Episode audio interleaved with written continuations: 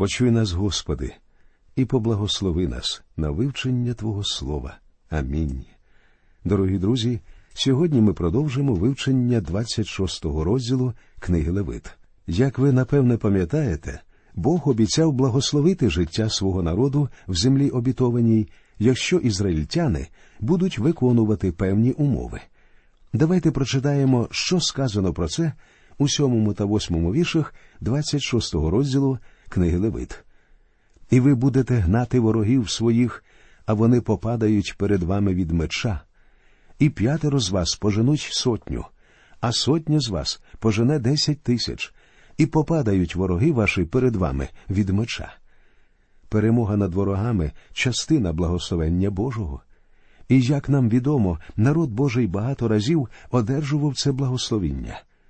Коли ізраїльтяни зверталися до Бога, він давав їм Самуїла або Давида, або Девору, або Гедеона, або Іллю. Всі вони народилися в родині Ізраїля по тій простій причині, що Бог виконував свою обітницю.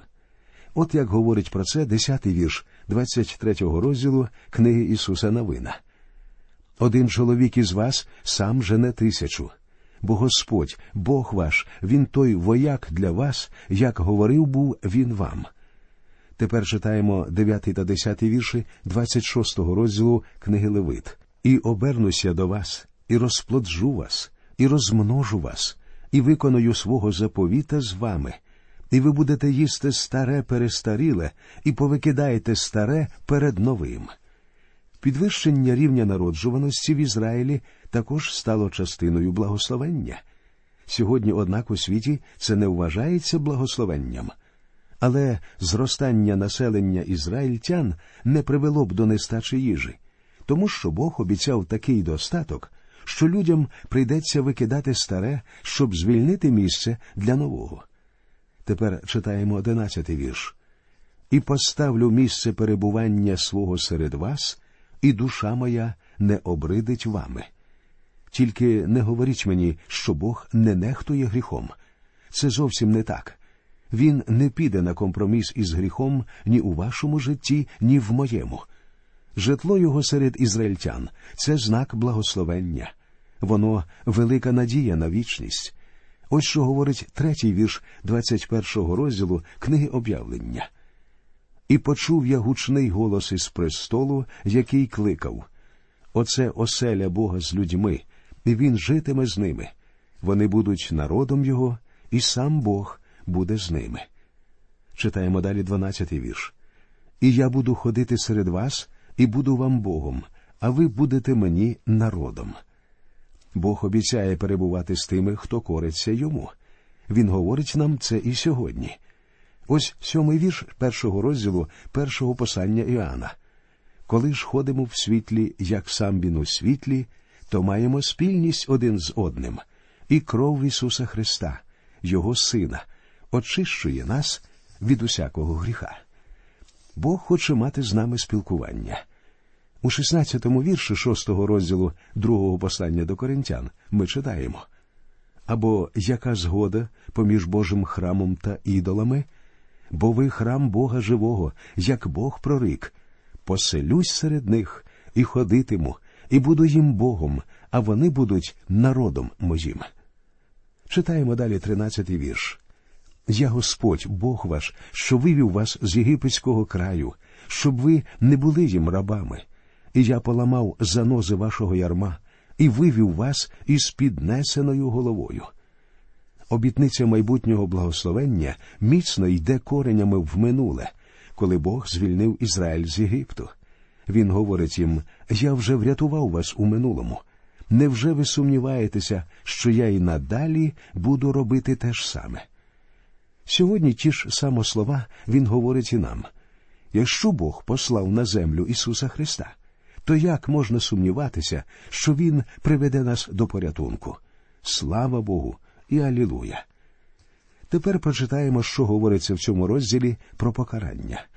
А коли ви не будете слухняні мені і не виконуватимете всіх тих заповідей, і якщо постановами моїми будете погорджувати, якщо душа ваша бридитиметься законами моїми, щоб не виконувати всіх заповідей моїх, щоб ламати вам завіта мого.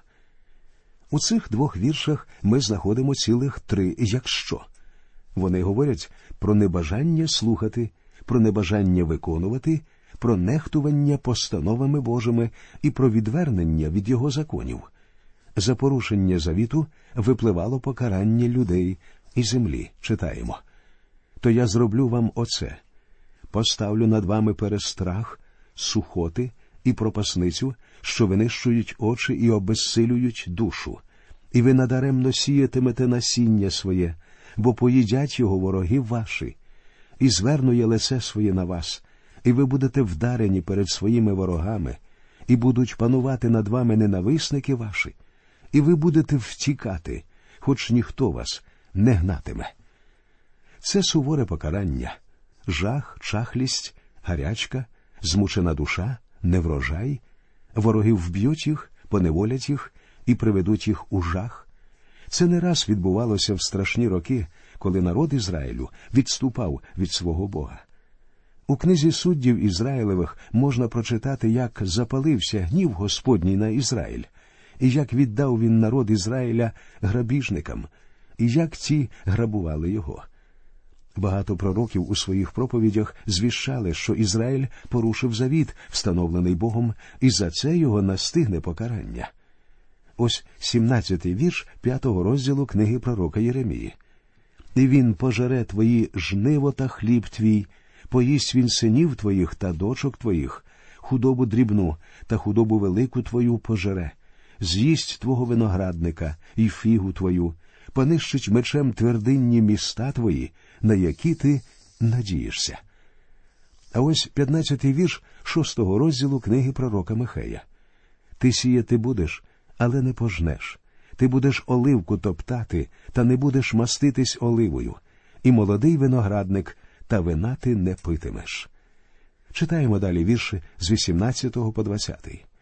А якщо й при тому не будете слухняні мені, то я семикратно побільшу кару на вас за ваші гріхи, і зломлю пиху вашої сили, і зроблю ваше небо як залізо, а землю вашу як мідь, і надаремно буде вичерпуватися ваша сила. Земля ваша не дасть свого врожаю, а дерево на землі не дасть свого плоду. А ось це вже дуже суворе покарання. Якщо ізраїльтяни затвердіють у своїй впертості і непокорі, Бог обіцяє збільшити покарання в семеро, і це вже буде повне й абсолютне покарання. Гордість їх буде зломлена. Не буде більше дощів, і земля перестане родити. Читаємо далі. А якщо й тоді підете проти мене і не схочете бути слухняними мені, то я семикратно збільшу над вами удара свого згідно з вашими гріхами, і пошлю на вас пільну звірину, і вона винищить вам дітей, і вигубить вашу худобу, і зменшить кількість вашу, і попустошить ваші дороги. Перед нами страшне покарання. Виразки й дикі звірі будуть знищувати народ. І все це дійсно відбувалося з Ізраїлем. Далі читаємо. А якщо цими карами не будете навчені і будете ходити проти мене, то я піду проти вас і вдарю вас я семикратно за ваші гріхи, і приведу на вас меча, що помстить пімсту за заповіта, і ви будете зібрані до ваших міст, і я пошлю моровицю на вас, і ви будете віддані в руку ворога. Коли я знищу вам хліб, підпору вашу, то десять жінок будуть пекти хліб вам в одній печі і вернуть хліб ваш вагою, а ви будете їсти і не насититеся. Це дуже страшне покарання. Зверніть увагу, тут знову є присутнім число сім, котре говорить про повноту. Ворог прорве оборону, народ вразить виразка, і, зрештою, ізраїльтяни потраплять у полон. Пророк Єзекіль застерігав у 12-му вірші п'ятого розділу своєї книги, що третя частина народу вмре від виразки і голоду, третя частина попадає від меча, і третя частина розсіється. Ісаїя, Єремія та Єзекіїль попереджали про голод, що охопить весь народ. Так і сталося. А тепер давайте прочитаємо вірші з 27 по 29. А якщо й тим не станете слухняні мені і будете ходити проти мене, то і я злістю піду проти вас, і також я семикратно покараю вас за ваші гріхи, і ви тіло своїх синів будете їсти, і тіло дочок своїх будете поїдати. Оце вже здається неймовірно жорстоким. Здається, що таке ніяк не може статися. Але так сталося. Читаємо далі. І поруйную ваші висоти, і повитинаю ваші стовпи сонця, і поскладаю трупи ваші на трупах божків ваших, і обридить душа моя вас, і вчиню міста ваші руїною, і поспустошую ваші святині, і не прийму ваших пахощів любих, і спустошу я край той, і будуть дивуватися з того ваші вороги, що мешкають у ньому. А вас порозпорошую поміж народів, і вийму за вами меча, і стане край ваш спустошенням, а міста ваші будуть руїною. Це найвища міра покарання. Так відбувалося з містами після їхньої облоги в час війн. Так було при облозі Самарії, як написано в 29 та 30 віршах шостого розділу другої книги царів, потім при облозі Єрусалима вавілонянами при Навуходоносорі, а також коли Тит з римським військом напав на Єрусалим у 70-му році нової ери. І в 33-му вірші намальована картина землі обітованої, якою вона залишалася протягом наступних 1900 років після нападу римлян. Бог завжди виконує те, про що застерігає. Читаємо далі. Тоді земля та надолужить собі за суботні роки повсідні спустошення її. Коли будете в краї ваших ворогів, тоді ваша земля святкуватиме відпочинок і надолужить собі за свої суботні роки. Повсідні спустошення святкуватиме вона відпочинок, чого не святкувала в суботні роки, коли ви сиділи на ній. Ось причина, по якій ізраїльтяни потрапили у Вавилонський полон. Протягом 490 років Ізраїль не дотримував суботи. Це означало, що земля пропустила 70 суботніх років. Ізраїльтяни були впевнені, що їм все зійде з рук, але Богові це набридло. Якщо вони не хочуть віддавати землі її суботи, тоді це зробить Бог. От він і відправив їх із землі на 70 років. Бог дуже точний. Саме тому Вавилонський полон продовжувався 70 років. Читаємо далі. Щодо позосталих серед вас, то впроваджу в їхні серця полохливість в краях їхніх ворогів, і буде їх гнати навіть шелест подмухненого вітром листу, і будуть вони втікати, як утікають перед мечем, та й попадають, хоч ніхто не женеться. І будуть вони спотикатися один об одного, ніби від меча, хоч ніхто не женеться за ними, і ви не зможете стати проти ваших ворогів, і погинете серед поганів, і пожере вас земля ваших ворогів, а позосталі серед вас помарніють у краях ворогів ваших за гріх свій, а також за гріхи батьків своїх помарніють із ними.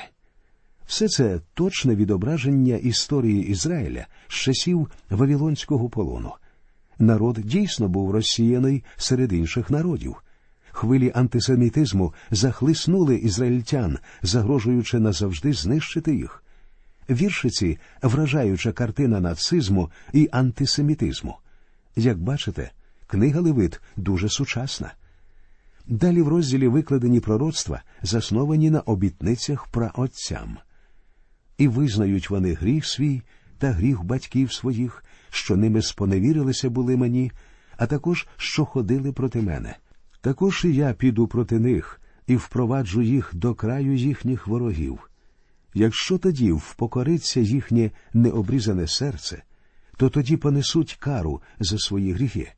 І я згадаю заповіта свого з Яковом, а також заповіта свого з Ісааком, а також заповіта свого з Авраамом згадаю, і згадаю той край.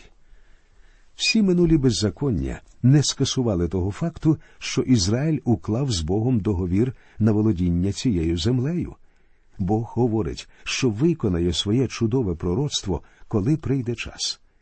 Бог не знищить Ізраїль цілком, тому що він уклав заповіт з Авраамом і з іншими патріархами. У книзі Вихід ми читали, що коли Ізраїль був у єгипетському рабстві, Бог почув їхнє благання, згадав свій заповіт з Авраамом, Ісааком та Яковом і вивів їх із Єгипту. А тепер Бог говорить, що вони можуть залишитися на своїй землі, якщо будуть коритися йому. Якщо ж ні, то їм прийдеться піти звідти. Але якщо вже на чужині вони покаються і знову звернуться до Бога, він поверне їх на їхню батьківщину. З цієї причини Даниїл і звернувся в молитві до Бога, коли був у Вавилонському полоні. Він повернув лице своє до Єрусалиму, сповідав свої гріхи, гріхи свого народу, і Бог почув його. Після цього Бог послав вісника сповістити його, що вони повернуться у свою землю, і вони до неї повернулися. А тепер давайте прочитаємо 43 і 44 вірші 26 розділу книги Левит. А край той буде позбавлений їх, і надолужить собі свої суботні роки, опустілий від них, а вони понесуть кару за свої гріхи, а то для того, що законами моїми погорджували, а постанови мої огидла була їхня душа. А проте, коли вони пробували в краю своїх ворогів, то я не погорджував ними і не збридив їх, щоб винищити їх, щоб зламати заповіта свого з ними, бо я Господь, Бог їх. Це чудове місце в писанні, друзі мої. Прочитавши ці вірші, чи можете ви зробити висновок, що Господь назавжди покінчить з народом Ізраїлю? Ні, ні в якому разі. Як ви знаєте, Бог завжди робить те, що говорить. Тепер прочитаємо останні вірші цього розділу. І я пам'ятатиму їм заповіта з предками, що я вивів їх з єгипетського краю на очах поган, щоб бути їм Богом. Я Господь. Оце постанови і устави та закони, що дав Господь між собою та між Ізраїлевими синами на Сінайській горі через Моїсея. Ізраїльтяни навели лихо на Палестину, подібно до того, як Адам своїм гріхом навів прокляття на всю землю. Але завдяки завітові з праотцями Ізраїлю Бог поверне народ ізраїльський у їхню землю і дасть їм все, що обіцяв. Крім того, Бог підтверджує тут, що п'ятикнижжя було дано через Моїсея. Отже, друзі, зараз ми з вами проведемо короткий огляд останнього 27-го розділу книги Левит. В ньому наведені постанови для священиків щодо обітниць. Коли починаєш читати цей розділ, виникає питання, навіщо він тут? Він здається якимось доповненням або додатком. Хоча предмет оповідання цього розділу дійсно не пов'язаний зі змістом всієї книги, я проте не бачу підстав робити з мухи слона. У тому, що розділ цей останній є певний сенс. Доктор Келлог зауважує, що усе, що передувало цьому розділу, було обов'язковим для ізраїльтян, а цей розділ розповідає про те, що Бог залишив на власний розсуд цих людей. Взагалі ж, це цілком гідне завершення всієї книги про поклоніння. Аналогію цьому розділу складає 21 розділ Євангелії від Іоанна, що є кульмінацією всієї Євангелії, де в 20 розділі Воскреслий Господь з'являється своїм учням і посилає їх у світ. А в 21 розділі він говорить Симону Петрові Якщо любиш мене, паси агнців моїх. Тобто мова йде вже про добровільні дії, засновані тільки на любові. Саме так, з любові, а не з примусу, завжди діє Бог. Чудова особливість обітниць полягає у тому, що ця справа добровільна. Вони випливають за заповідями, обрядами і постановами. Вони відповідь люблячого і вдячного серця. Однак необхідно пам'ятати, що давши добровільну обітницю Богові, ви вже зобов'язані її виконати. Природна реакція врятованої людини запитати, що він може зробити для Господа, що так багато зробив для нього. Про це багато написано в Біблії. Ось третій вірш 115-го псалму. Чим я відплачу Господеві за всі добродійства його на мені? Павло пише Тож благаю вас, браття, через Боже милосердя повіддавайте ваші тіла на жертву живу, святу, приємну Богові, як розумну службу вашу. Це не наказ, адже апостол Павло говорить благаю вас. В іншому посланні він пише тому що з'явилася благодать Божа рятівна для всіх людей. Хіба тут утримується якась вимога? Ні. Пророк Михей, міркуючи про цей розділ, вигукує було тобі виявлено, о людино, що добре і чого пожадає від тебе Господь, нічого, а тільки чинити правосуддя і милосердя любити, і з твоїм Богом ходити сумирно. Розважаючи про святість і благодать Божу, ми бачимо своє життя невартим і марним. Але вивчаючи Писання, ми прагнемо стати такими ж святими, як Бог, такими ж чистими, як Христос, досконалими, як досконалий Отець Небесний. Кожний віруючий хоче зробити щось для Бога. Він хоче принести якийсь подарунок Богові, і саме важке для нього знайти щось гідне. Що може бідний грішник принести для Бога? Своє серце, свою віру і свою любов. Ми прощаємося з вами. До нових зустрічей в ефірі. Нехай Господь вас рясно благословить.